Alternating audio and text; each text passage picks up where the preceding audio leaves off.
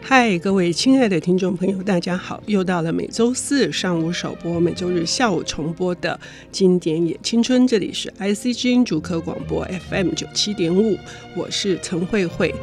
二零一零年，我在北京工作的时候，举办了一场非常盛大的全球的张爱玲国际研讨会。在那个时候，出版了张爱玲说大多数人不愿意看，可是对她非常重要的《异乡记》。《异乡记》这本书给了我很大的冲击，因为那么的高高在上的张爱玲，她却一直低低到了泥土里面。我看到了非常明确的证据，而祖师奶奶影响了我们的华文文坛这么长久的时间，呃，那个养分呢是不可否认的。而到今天，大家还是愿意谈张爱玲。而我们今天邀请到了这位领读人，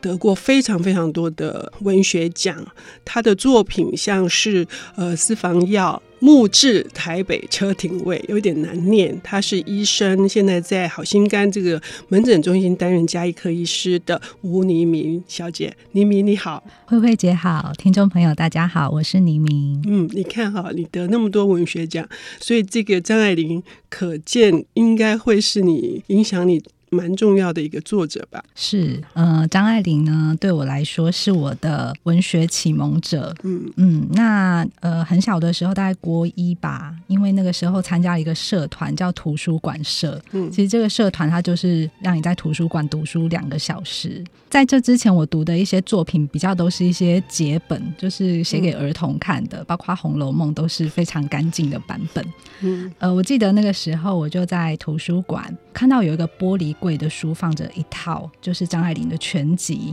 那当时我对这一套书完全是不认识的，只是觉得说，哎、这书名都很有意思，然后封面又很漂亮，这样，所以我就拿了这些书来看。我记得第一本我看《怨女》，嗯对，然后我花了几个礼拜的时间把这本书看完。老实说，我读不太懂，因为嗯粤女其实有一点困难，对一个国医生来讲。好，但是我并没有受到挫折。 我第二本书就拿了半生缘，嗯就没有想到这本书看完让我非常的震撼。嗯嗯，我觉得哦天哪，这个世界是我从来没有认识过的，所以我觉嗯得、呃这本书对我来说是一个成人的文学世界的展现。这样，也就是今天我们要谈的这本书。嗯这啊本书有很多重要的名句哈，现在连续剧也会用上哈。 对就是呃呃那种心情，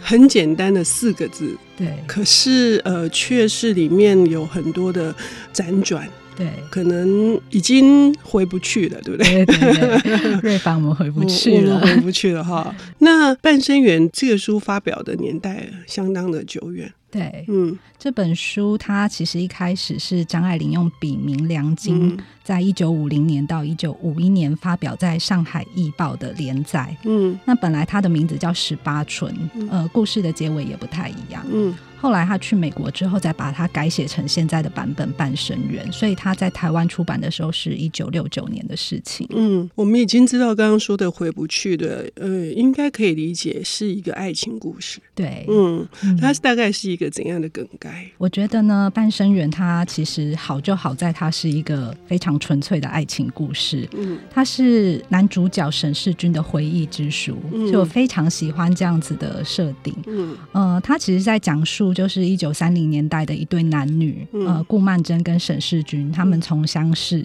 相恋，嗯然后分开再重逢的故事。嗯嗯那中间经过了许多人生的波折，嗯我觉得这本书它其实很难得的，就是它在开头的地方第一段嗯就已经告诉你这是一个悲剧。嗯嗯他已经借男主角的口吻说，就是他和曼桢从认识到分手，不过几年的功夫。这几年里面，却经过这么许多事情，仿佛把生老病死一切的哀乐都经历到了。其实这样子就非常显示出作者的功力。很美哦。对可是他说的几年，我们就开始会想象到底是几年。这里也有一个很有趣的地嗯方，据说是本来他写的时候是十八年，对，后来改成了十14四年，可是他说了 几年，我们可能会以为两三年，其实蛮长的时间的。对对对，就一段爱情，我们很想要我们的感情是在铭刻在对方心里，然后我们希望能够相守，而且至死不渝，嗯，这是一般人的期待。可是对张爱玲通常不给我们这种对， 不给我们这种美梦，对不对？ 对对，嗯嗯，嗯所以呢，他们是怎样的一个？我觉得蛮悲惨的。哦，这是这里面的故事嘛，嗯哈、嗯就是呃，他塑造了几个非常典型的人物，譬如说像顾曼桢，她是一个呃出身贫苦家庭的一个二女儿，嗯因为她上面有个姐姐叫顾曼璐，然后嗯顾曼璐是里面的反派， 就是她是本身一开始也是为了家计，然后不得已去当了舞女。然后养这些弟弟妹妹长大。那曼桢在这样的家庭长大，她非常的坚强独立，而且很自爱。那认识了沈世钧，沈世钧是一个非常典型古典温柔的男子。嗯对他们两个在一起，就是呃经历过一段非常天真纯洁的爱情，这样。那后来因为曼璐她嫁给了一个炒股票的祝鸿才，那他们就设计要强暴自己的妹妹顾曼桢，嗯然后导致了一连串的悲剧。这一段恋人也就因为这些事件而被拆散了。嗯这中间好几年的时间，他们想跟对方联络都没有联络上，嗯就在最后一个不经意的场景，两个人相遇了。所以经过这么长的铺陈，然后他们终于相遇的时候，其实那力道是非常的强的。我不知道黎明怎么读这个故事。我自己在读的时候，我会觉得当时的女性，就算是受了呃稍微好一点的教育，然后也对自己的婚姻跟爱情有一些呃憧憬，可是最终你看这么悲惨。那个是很恐怖的经历，是被自己的姐姐，而姐姐为什么要这样做，也不嗯过就是要挽留对她的男人，对，就是因为他自己没办法生育，所以他要借这种方式来保住这个感情，或者是这段婚姻。对我觉得女性在这个张爱玲的角色里面，几乎都是就是在那样的时代里面是不太可能有自己自主的，自己的命运是一直都是依附在别人身上的。嗯，对，我觉得就是大部分在里面被书写的女性啊，嗯譬如说里面有另外一个角色叫翠芝，嗯她其实也是一个不太一样的大小姐，虽然她家里是南京的望族，嗯对，但是呃，就是从旁人的眼光来看，她非常的骄纵，嗯但是她还是对她的爱情有一份追求，嗯，就是她可能呃嫁给了沈世钧，嗯，但是他喜欢的是许淑慧，嗯是世军的朋友。嗯对，然后他们呃，就是在里面呃，还是有写到很多他们这一个支线的嗯感情。然后曼桢她虽然说，哎，是在这样的时代中，然后她受到很多的不公的命运的对待，可是嗯可以看出，哎，其实张爱玲写她的时候，有特别的描写说她的独立跟坚强，我觉嗯得这蛮难得的，因为书里面写到说她后来还离婚了，嗯我觉得这个对一个那样的女性来说是非常不容易的。你要自己一个人养小孩子，嗯，就是她决定说，哎、她不要再跟这个，因为后来嫁给了祝鸿才嘛，嗯，嗯，她不要跟这样子的人在一起，她宁可自己离婚，靠自己的力量养小孩。嗯嗯嗯对，我觉得在三零年代这样真的是太不容易了。嗯对，而且姐姐也因此而心里是怀着很大的愧疚的。对，嗯嗯，那姐姐的遭遇也是呃，令人真的觉得同情。虽然她是个大反派，她我们对觉得她怎么狠心对自己的妹妹做出这样的事情，对，可是她一样没有受贿。对，嗯，那在这样的情况之下，就是呃，如果我们只看故事的梗概，我们嗯很难理解呃那个细节的描绘是什么。而这本书为什么会影响这么多人，而且被视为经典？我们要休息一下，我们等一下回来。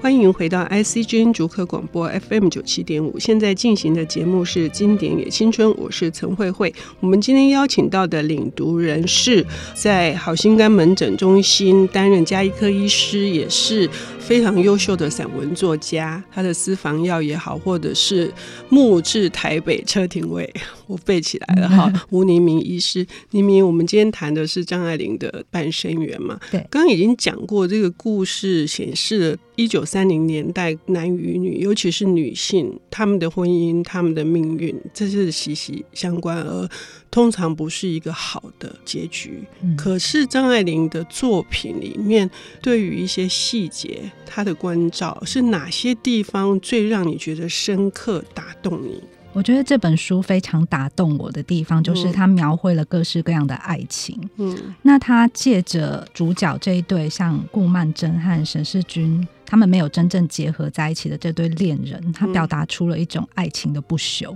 我觉得这是很吊诡的，但嗯是真的是很神圣而美丽的一段爱情。我注意到说，哎、其实张爱玲在写曼桢跟世钧的吻戏的时候，其实都没有真正的吻到嘴唇。嗯，就是在我这样子翻看，然后 review 它，然后十几次，你读了十几次，嗯对对对，然后我注意到说，哎，每次写世君要吻曼桢的时候，他第一次吻她是跟她告白的那一天，嗯他想吻她，却吻在她头发上，因为曼桢把头偏了一下。嗯对，然后后来世君心里就想，待会儿无论如何要吻她。嗯我觉得这句话出来的很美，嗯因为他嗯表达一个男子非常的热切，嗯就我想要吻这个女孩，但是后来也都没有再写正面任何的吻戏。后来在我们呃，我们看到那个中间有一段曼桢跟世君在谈话的时候，嗯世君吻了她，可是曼桢那时候还能够讲话，很显然她不是吻她的嘴唇嘛。嗯嗯那再来就是最后一幕重逢那一幕，嗯其实我觉得那一个吻也非常的美，那个吻嗯是写曼桢吻世君。嗯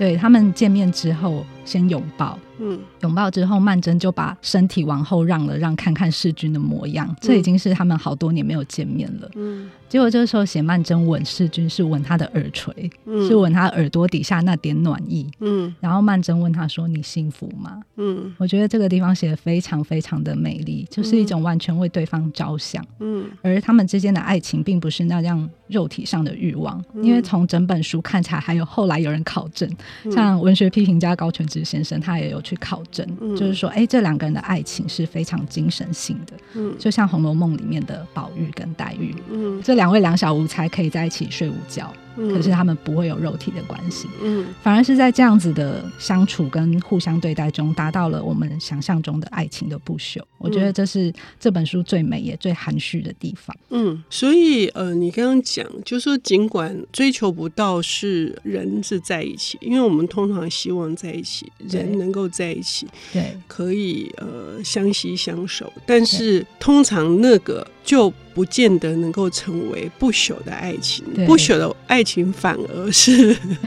反而而是是不能在一起。对，嗯嗯，那我觉得这里面有很有趣的一点，嗯就是其实张爱玲在里面写好多对男女，嗯那一对世君跟翠芝，因为他们后来结婚了嘛，嗯他们其实一开始是没有爱情的，嗯但是张爱玲在写他们的时候，把一个这样的夫妻日子过下去的样子写的也很好。嗯嗯对她写他们在家里吵吵闹闹啊，嗯然后兵荒马乱的要出去赴宴，嗯然后翠芝在忙这个忙那个，然后她讲出了很多话，其实都是夫妇们嗯，会讲的。嗯，譬如说，你这人还有哪一点我不了解？嗯世君心想是吗？嗯，然后嗯还有就是，哎，出门的时候要等翠芝化妆嘛。嗯，然后世君说，哎，我一下就好了。嗯 然后对，然后还有像翠芝出门的时候，在那里呃分配这些下人们要做什么。哦，那一段场景就是写的很很好。嗯因为非常的混乱，可是张爱玲可以就是把镜头这样带来带去，然后嗯翠芝在最后出门的时候还不忘吩咐她的下人说：“你要记得喂狗啊。”嗯然后我觉得嗯嗯就是他嗯把这样子一个日常的家庭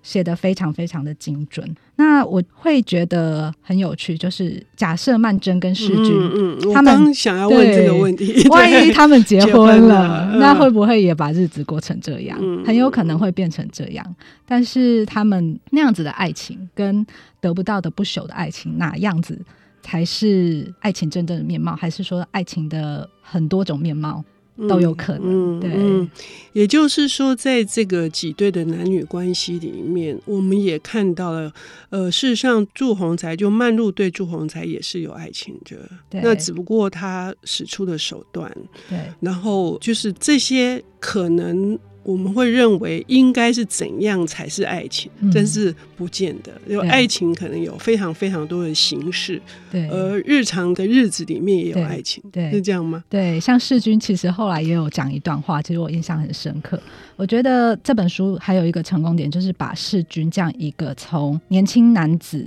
嗯谈恋爱，然后那时候我们看到他很天真，那后来结婚了，变成一个婚后的男人，甚至当爸爸，他的心境其实有很多的转折。嗯他写说：“哎，世君跟他的朋友说，人生不就这样吗？就是有的时候也觉得他还值得，因为就这两个孩子这样。我觉得这是很多人会有的心声，尤其是我看到脸书上很多人放家庭照，然后就会说啊，为了这些小孩我就值得了。对我就觉得啊，世君他的可表是现，可是李明，这嗯是你第一次读，或者是你在第几次读的时候，还是你最近读的时候的感受？我觉得是渐渐的耶。嗯我我小时候读不会关照到这些东西，嗯嗯嗯我小时候就纯粹就是看个故事的轮廓。嗯，然后后来几次重读，我渐渐的觉得，啊，这本书里面的细节，包括人物的心理、他们的成长，嗯还有当时上海的一些风貌，就嗯其实都写的非常细腻，这让我非常惊讶的。嗯，对，所以这很有趣，就是说在某一个阶段读的时候，我是非常讨厌世君的，哦，我觉得他懦弱，对然后他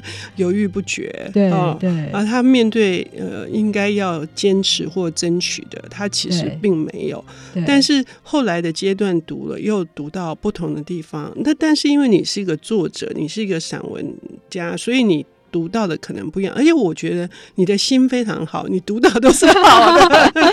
我不知道读者会读到是什 么，OK？嗯嗯，所以你为什么你会觉得那个好？是因为你感受到他们之间的彼此的牵挂吗？嗯。嗯我觉得就是，哎，这本书其实里面可能百分之九十都是好人啊，就是 他们有各自的命运，然后让他们做了这些选择嘛。嗯那我会就是特别觉得他们表现出来一种为对方着想的善良，嗯嗯嗯就是打动我的那种人性。嗯对，然后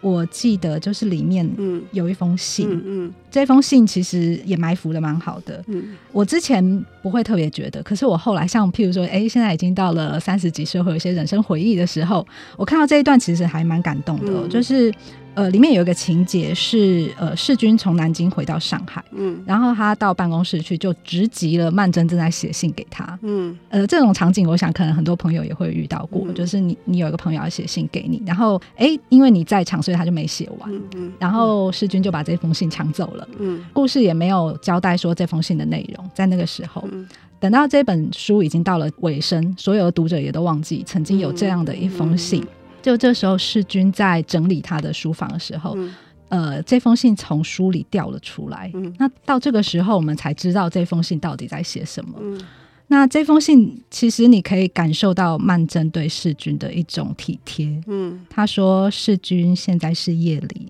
嗯家里的人都睡了，晋级了。呃，他说你这次走的这样匆忙，冬天的衣服一定没有带去吧？然后他说他不知道为什么，他随便看见什么，或是听见别人说一句什么话，完全不相干的，我脑子里会马上转几个弯，立刻就想到你。觉得就是一种惦记、挂念，嗯那这封信写到后来，他有一句话非常的动人，他说：“世君，我要你知道，这世界上有一个人是永远等着你的，不管是什么时候，不管在什么地方，反正你知道，总有这么个人。哇，难怪你说你念的时候会哭的。”对， 可是这种情绪哈，一定是要真正的翻开这本书，然后去经历他们所经历的，去理解他们的这个情绪的流动。所以这个是我们呃要请黎明来推介这本书很重要的原因，就是期待各位听众朋友能够真正的进入这个世界，然后进入呃这些主人翁还有各个角色。当最后在读这封信的时候，也许我们也会觉得这个余音缭绕，然后回荡不已吧。对，嗯，所以里面还有什么一两句话你想要跟听众朋友分享的？因为这本书里面它的那个呃有名的段落真的很多，嗯那我想要再跟那个读者分享的就是我们刚刚讲到体贴的这件事嘛，嗯那我觉得这里面处处充满了。对别人的体贴，嗯譬如说，呃，世君拿出了一个便宜的红宝石戒指、嗯送给曼桢，那他一直很自卑的认为这个宝石戒指又不是钻石，又不是珠子，嗯，对，但是曼桢她就一直为他解释，她说：“嗯、他觉得《金刚钻》的那个光非常的扎眼睛，嗯然后珠子好像又太没有色彩了。我还是比较喜欢红宝石，尤其是宝石粉做的那一种。我觉得好美啊，对好美哦！我们也希望各位听众朋友的爱情，就像曼桢牵挂着世君，然后世君也时时的惦念着曼桢。谢谢嗯黎明，谢谢慧慧姐。谢谢。本节目由 IC 之音与瑞木读墨电子书联合制播，经典也青春与您分享跨越时空的智慧想念。